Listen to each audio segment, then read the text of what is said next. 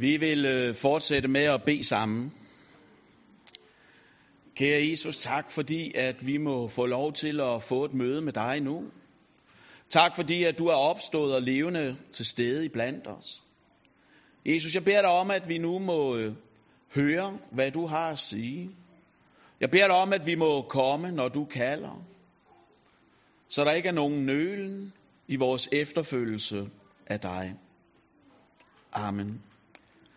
Det, som er prædiketeksten til i dag, det står i Lukas evangeliet kapitel 14, og øh, det er lidt varmt, så det er, det, altså ikke kun det, men det er godt, vi rejser os op og hører det i Jesu navn. Det er godt at komme op og stå i den her varme.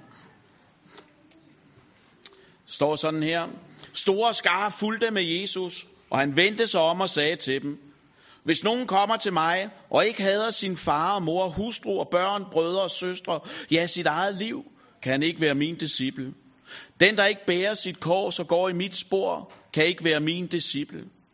Hvis en af jer vil bygge et tårn, sætter han sig ikke så ned først, først ned og beregner udgifterne, for at se, om han har råd til at gøre det færdigt. For at man ikke skal se ham lægge en sokkel, uden at kunne fuldføre det. Så alle giver sig til at håne ham og siger, den mand begyndte at bygge, men kunne ikke fuldføre. Eller hvilken konge vil drage i krig mod en anden konge, uden først at have sat sig ned for at overveje, om han med 10.000 mand er stærk nok til at møde ham, der kommer imod ham med 20.000. Hvis ikke, sender han udsendinge for at forhøre sig om fredsbetingelserne, mens den anden endnu er langt borte. Sådan kan ingen af jer være min disciple, uden at give afkald på alt sit eget. Salt er en god ting. Men hvis selv saltet mister sin kraft, hvordan skal det da blive salt igen? Det duer hverken til jord eller gødning. Man smider det væk. Den, der har ører at høre med, skal høre. Det er Guds ord. Amen. Værsgo og sæt jer ned. Se, øh, nu ved jeg ikke, hvordan I som er her har det med at købe bil. Om det er noget, som I gør det i. Jeg kan afsløre, at vi har lige øh, afsluttet sådan et forløb, konen af mig. Så hvis der er nogen af jer på vej ind i kirken i dag, der har undret jer over, hvem ejer dog den der helt fantastiske, fede, hvide øh, Hyundai i10, der står lige herude foran døren, så vil jeg gerne sige, at det gør Jyske Bank. Vi holder bare nøglerne for dem. Og se, grunden til, at vi købte denne meget fine bil, det var jo, at den gamle gik i stykker. Selvfølgelig på Sjælland, hvor ellers. Og øh, jeg vil bare sige, at det med at købe en bil, ikke også? Det er en jungle. Det er uigennemskueligt, og det er fyldt med fælder. Og hvis man som os ikke har økonomisk frit valg på alle hylder, og det har vi ikke, så bliver jagten på en ny bil, det bliver i virkeligheden også en øvelse i at fravælge sig noget, man virkelig godt kunne tænke sig. Enten fordi man ikke har råd, det var nok for det meste, eller fordi man ikke vil tage sig råd, lidt mere sjældent sådan, ikke også? Så derfor så endte vi med en Hyundai i hvid, fordi vi ikke gad betale ekstra for farve. Vi, øh, vi traf det bedste valg, vi kunne, efter at have prøvekørt en masse biler og regnet på det, ud fra vores begrænsede budget. Og prøv at høre, sådan er det jo ikke med Gud. Gud sidder ikke og overvejer, er det her nu en, jeg har råd til, eller ej? Hvor vi mennesker tit må nøjes, der gør Gud det aldrig. Hvor økonomien kan sætte grænser for os, så har Gud ingen begrænsninger. Når Gud ser på dig, når Gud ser på hver enkelt af os, som er herinde, så ser han en, som ikke er for dyr. Som ikke er uden for hans rækkevidde. Der er ikke nogen herinde, der er uden for Guds mulighed. Også selvom at prisen for hver enkelt af os er tårnhøj. Så betalte Gud prisen fuldt ud, uden at tøve. Når man handler bil, så prøver man jo tit at få et afslag. Og vi skal købe brugt bil, så vil jeg bare sige, så skal jeg have fat i hagen, der kommer her. Der er ikke nogen, der er bedre til det end ham, sådan, ikke også? Men Gud, Gud, Gud fik ikke noget afslag i prisen på os. Gud betalte den fulde pris, for han havde råd. Og han gav. Det er forudsætning for den her vildt vanskelige tekst, som vi nu skal være sammen om, at Gud ser på os med kærlighed. Og at den kærlighed handlede, da vi havde mistet herligheden for Gud, for at vi kunne få den igen.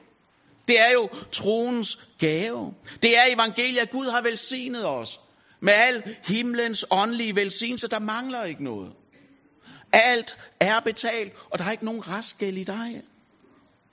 Det er forudsætningen for dagens tekst. Og være en Jesu disciple, det starter med et møde, og det fortsætter med en vandring. Og det er den vandring, som er i fokus i dag.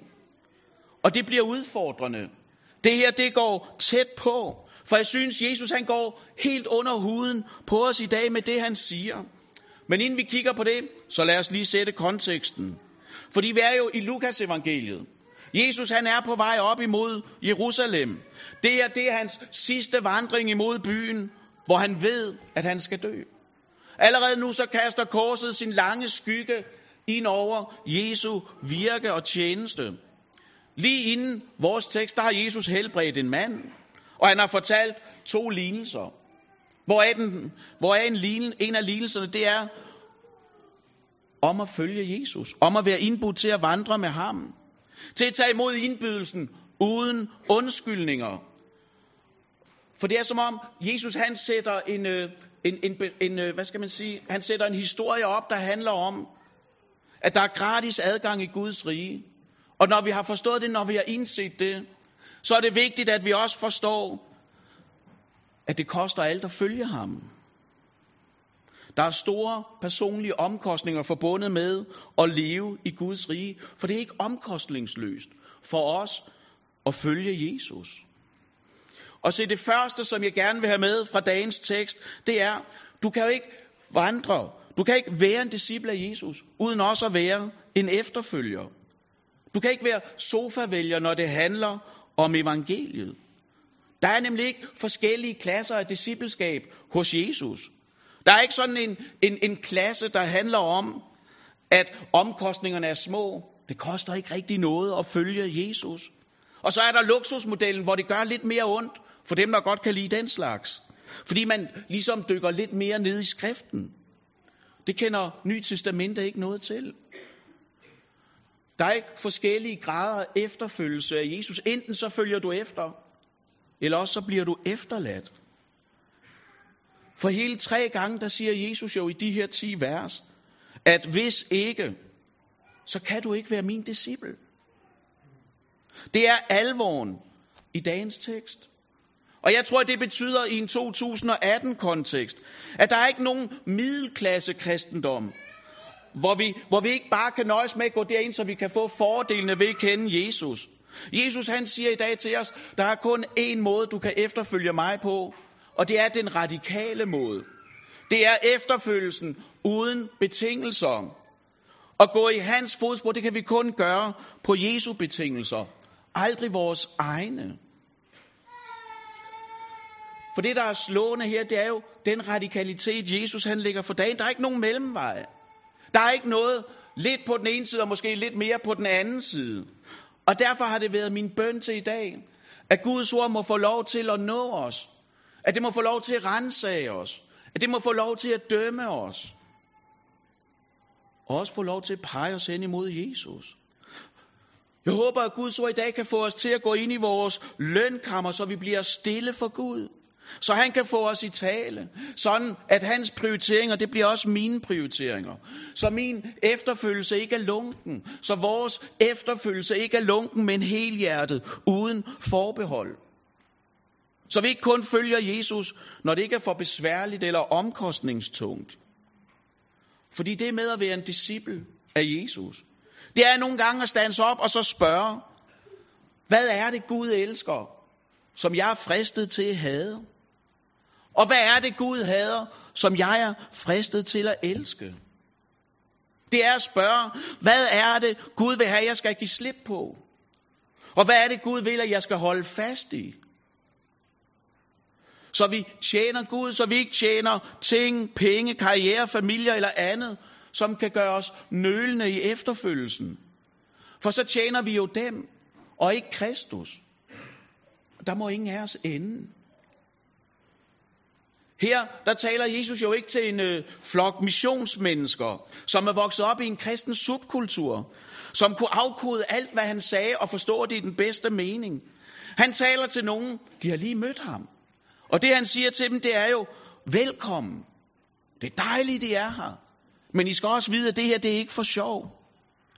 I vores kredse, der taler vi jo tit om at have en lav tærskel til missionshuset. Ha' en lav tærskel til vores fællesskaber, så folk kan komme frem, altså så folk kan komme ind. Og det er vigtigt.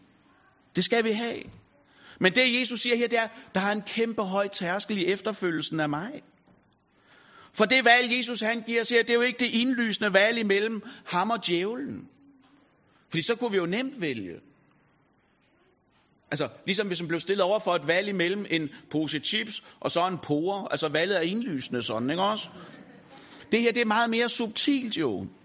Det er valget imellem Jesus og så gode ting som familie. Og så spørger han, vil du, føle, vil du betale den pris? Vil du betale den pris, det koster at følge mig? Og Jesus siger, tag dig tid til spørgsmålet. Og svar så, forhast dig ikke, men regn efter og giv mig så et svar. For jeg tror jo, at en far, en udfordring for os i 2018, det er jo, at vi kan komme til at gøre gode, gudvillede ting, som familie, børn, ægteskaber, forældre, relationer og venner. Det kan vi alle sammen komme til at gøre til det primære i vores liv. Sådan at Jesus alene må nøjes med de rester, der så er tilbage, efter de har fået deres. Og sådan siger Jesus her, skal det ikke være. Når han, når han taler om at komme til ham og hade sin familie, så er det jo, at det sortner en lille smule for vores øjne. For hvad er det lige, at Jesus han mener med det? Fordi vi ved jo fra andre steder i Bibelen, at Jesus kom for at opfylde loven. Og nu lyder det som om, at han vil afskaffe det fjerde bud. Som om han gør oprør imod Guds lov. Og se, nu skal jeg lige komme med en indrømmelse. Normalt så bruger jeg ikke Bibelen på hverdagsdansk derhjemme særlig meget. Men lige præcis her, der synes jeg faktisk, den har en bedre oversættelse. For det, der står i den, det er jo, at Jesus siger, vi skal sætte ham højere. Og det synes jeg faktisk fanger pointen bedre. For Jesus han taler jo ikke her om, at vi skal have som i aktivt at gøre noget ondt imod andre. Ordene om at elske vores fjender, det er ikke sat ud af kraft her. Men jeg tror, at det vi skal forstå, det Jesus han gerne vil have frem til os i dag, det er sådan sat på kort formel, det er, elsk mig. Sæt mig først. Lad mig være det vigtigste i dit liv. I Jesus samtid, der virkede han jo ind i en kultur, der var fyldt med skam. Hvor skam fyldte rigtig meget. I, i, I sådan en kultur, der flyttede man jo aldrig væk fra familien. Og man giftede sig heller aldrig med nogen, som familien ikke havde sagt god for og fået en medgift for. Så når Jesus ind i en patriarkalsk, skamfyldt stammekultur taler om far, mor, kone, børn, brødre og søstre, hvad er det så, han taler om? Det er hele dit liv. Det er alt, hvad dit liv rummer. Det er alt, hvad dit liv det indeholder. Så det Jesus han gør her, da han står og taler til de her mennesker, det er, at han ser på, hvordan ville et normalt liv i datiden udfolde sig. Hvad vil være det fuldstændig normale? Og så siger Jesus, kys det hele farvel. Se på de her kærlighedsrelationer, du har til dem. Se, hvad de her kærlighedsrelationer er et udtryk for. Vi elsker dem forskelligt, med forskellig styrke og intensitet. Vi elsker ikke vores mor og far på samme måde, som vi elsker vores kone, eller vores børn, eller vores søskende. Vi elsker med forskellig kærlighed med forskellig intensitet. Og Jesus siger, jeg tilbyder og vil have en kærlighed, der får kærligheden til alle de her mennesker til at blegne. Og jeg har tænkt noget på, hvordan kan man dog øh, illustrere det? Her når vi har lange, lyse, svedfyldte sommernætter sådan. Og så slog det mig. Stjernerne på himlen. Vi, vi plejer jo at sige, at stjernerne de kommer frem om aftenen, som om at de står op og ned, ligesom månen og solen og sådan. Ikke? Men det er jo ikke tilfældet. Stjernerne de er der hele tiden. Vi kan bare ikke se dem. Fordi solen blænder os. Og Jesus siger, sådan skal vores kærlighed til ham være. Vi skal elske ham, så alt andet blegner i sammenligning med. De skal ikke gå væk, men kærligheden til Jesus skal være det, der får alt andet til at blegne. Så det Jesus siger, det er, elsk mig. Gør mig til konge i dit liv, også selvom det betyder, at du selv må abdicere. For det Jesus spørger om her, det er jo ikke, kommer du i kirken ved søren, er du med i LM, er, er du med i Bible Boost, eller alle mulige andre gode ting. Det Jesus spørger om, det er, elsker du mig? Elsker du Jesus for den han er, og for det han har gjort for dig? Jesus han siger jo ikke, kom ikke til mig, fordi du tror, jeg kan gøre dit liv en lille smule bedre. Men følg mig, hvis du vil have evigt liv.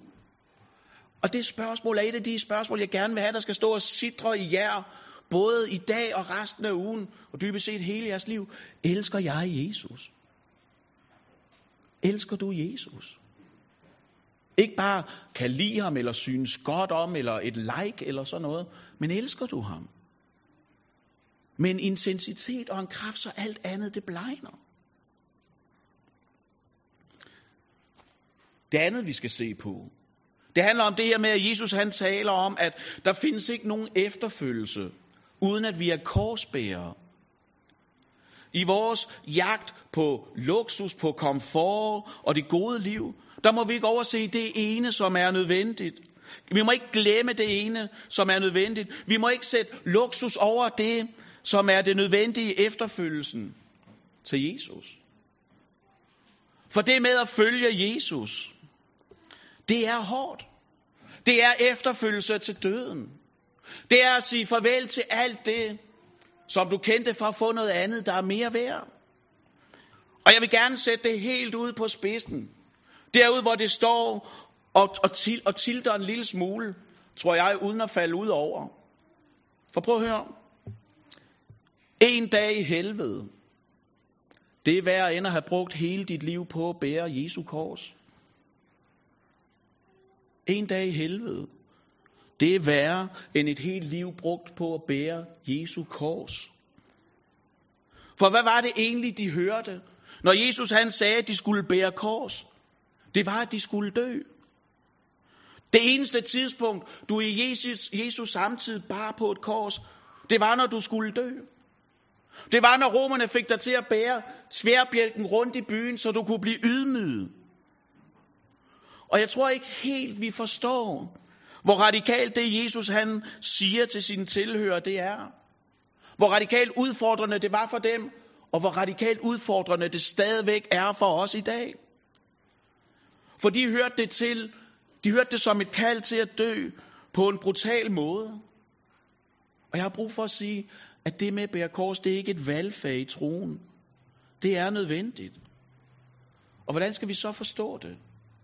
Jeg tror, vi skal forstå det på den her måde, at når du bærer kors, så er du en død mand. Så er du en mand uden drømme, så er du en mand uden håb. For der er ikke nogen fremtid. Døden kommer lige om lidt. På den værst tænkelige måde. Og det er, hvad Jesus vil have os til at forstå, når han taler om efterfølgelse. For den, som bærer kors, er taget til fange. Det er en, der er under arrest. Det er en, der ikke længere er sin egen, fordi man har mistet sin selvbestemmelse. Og kan man sige noget mere provokerende end det her i dag? For her der taler vi om, der er ikke nogen, der skal bestemme over mig. Den personlige autonomi, det er næsten det vigtigste i det moderne menneskes selvopfattelse i dag. Der er ikke nogen, der skal komme og sige til mig eller os, hvordan vi skal leve. Det vil vi gerne selv regulere, tak. Og Jesus siger her, du kan ikke komme udenom det. Der er ikke nogen vej udenom. Hvis du vil følge mig, så er du taget til fange. Så er du på en vandring imod døden. Jesus siger, følg mig. Dø, så du kan leve. Elsk mig og lad mig bestemme. Så vi ikke kun lader Jesus herske over de ting og de områder i mit liv, hvor jeg er mest komfortabel med, at han just rumsterer rundt. For Jesus han vil råde over alt. Jesus han vil være herre over hele dit liv. Han vil ikke nøjes med resterne. Han vil ikke bare være der, hvor du synes, det er mest komfortabelt, der hvor, du, hvor, der, hvor dit liv tager sig mest præsentabelt ud. Jesus vil have fuld adgang. Uden begrænsninger. Flere år senere, så udlægger Paulus jo, hvad det er, Jesus han siger her, tænker her. Når han taler om det sådan her.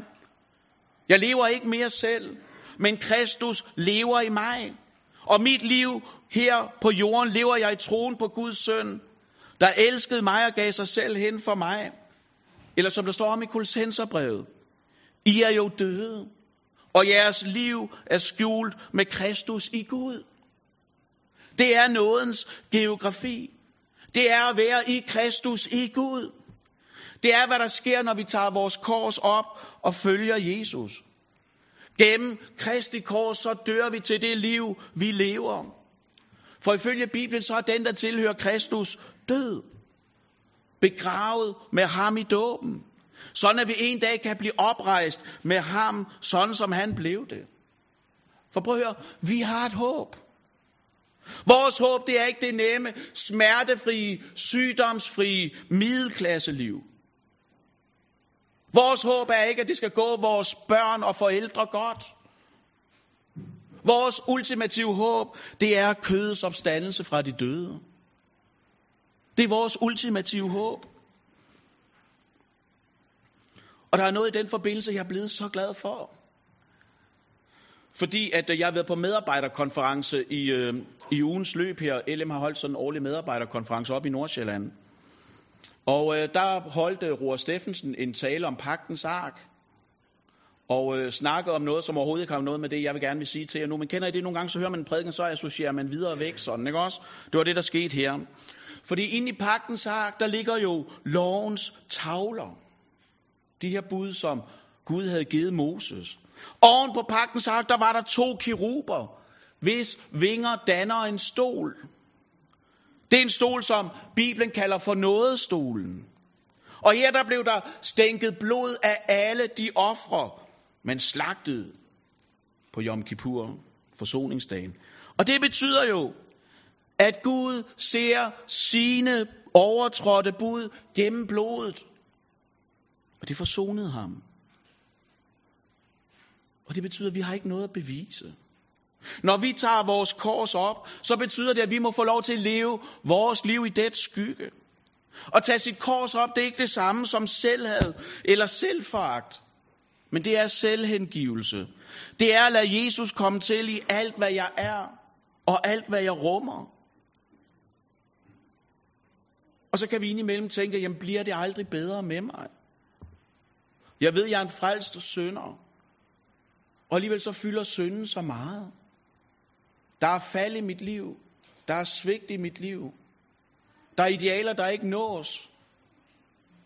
Der er vigtige pligter, der forsømmes. Og man tænker, hvad skal det blive til? Og der vil jeg gerne sige, Jesus er tålmodig. Han giver ikke op, og han svigter aldrig. Korset er et langsomt dødsinstrument. Og Jesus giver ikke op. Han svigter ikke på halvvejen. Og så til sidst er der noget, jeg gerne vil sige også. Og det handler om halvbyggede tårne. For det Jesus han siger til os i dag, det er, at vi skal regne efter. Vi skal ikke bare beslutte os for at følge ham som en impulsbeslutning. Men vi skal regne efter.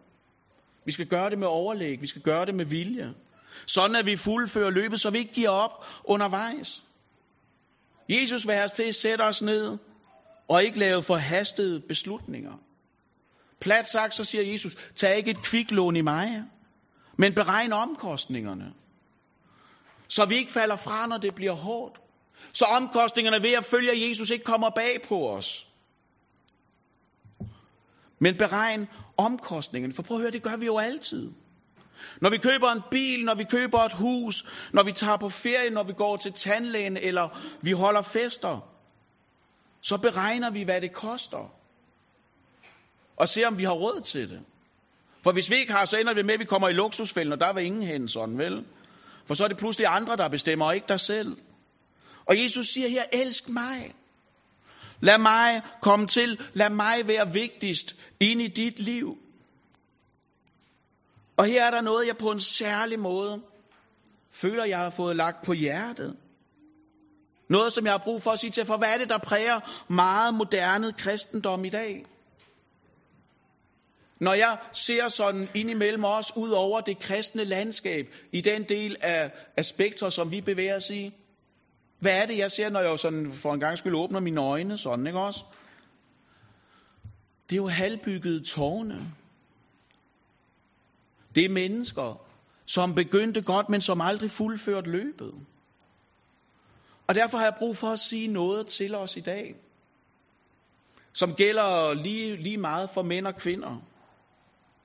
Og det jeg har lyst til, eller ikke lyst til, det jeg har brug for at sige til jer, det er, undervurder ikke kedsomhedens fare. For vi ved jo fra Bibelen, at vi har alt i Kristus. Vi mangler ikke noget. Vi har fået al himlens åndelige velsignelse i Jesus. Og derfor så mangler vi ikke noget. Og derfor tør vi godt gå glip af ting. Vi kan godt tåle og dø nysgerrig. Vi skal ikke prøve alt.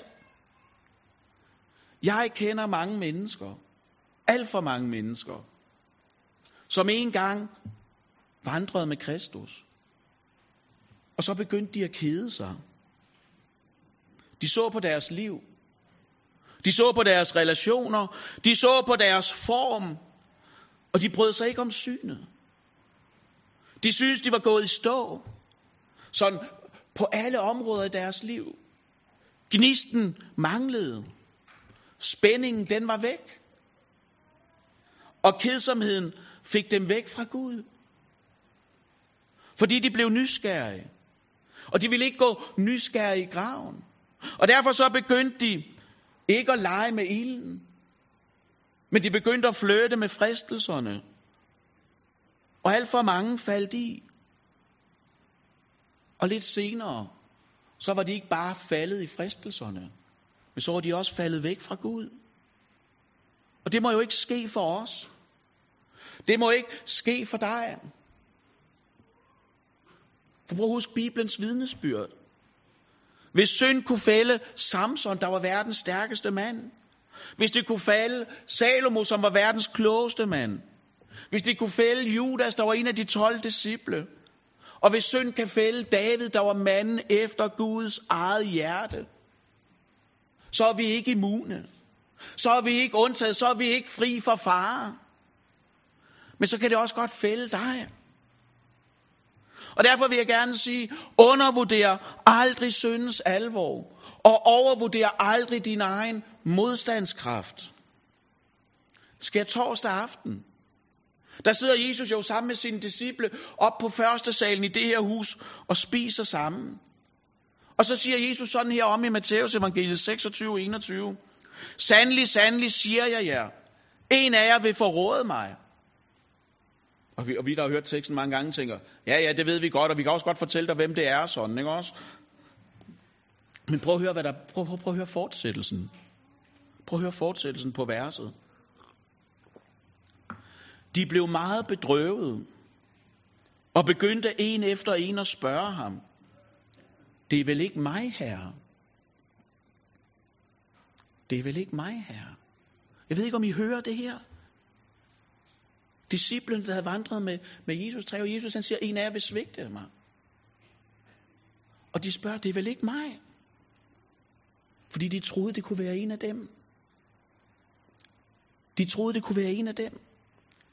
Og det føder spørgsmålet, er vi ærlige omkring, hvem vi er? Og hvad det er, vi er i stand til? Jeg har læst mig til, at salt det er et stabilt stof. Det kan dybest set aldrig ophøre med at være salt. Men det kan blandes op med ting, som forurener det, og som gør, at det mister sin virkning. Og det er jo, hvad der sker, hvis vi marinerer vores liv i værslighed.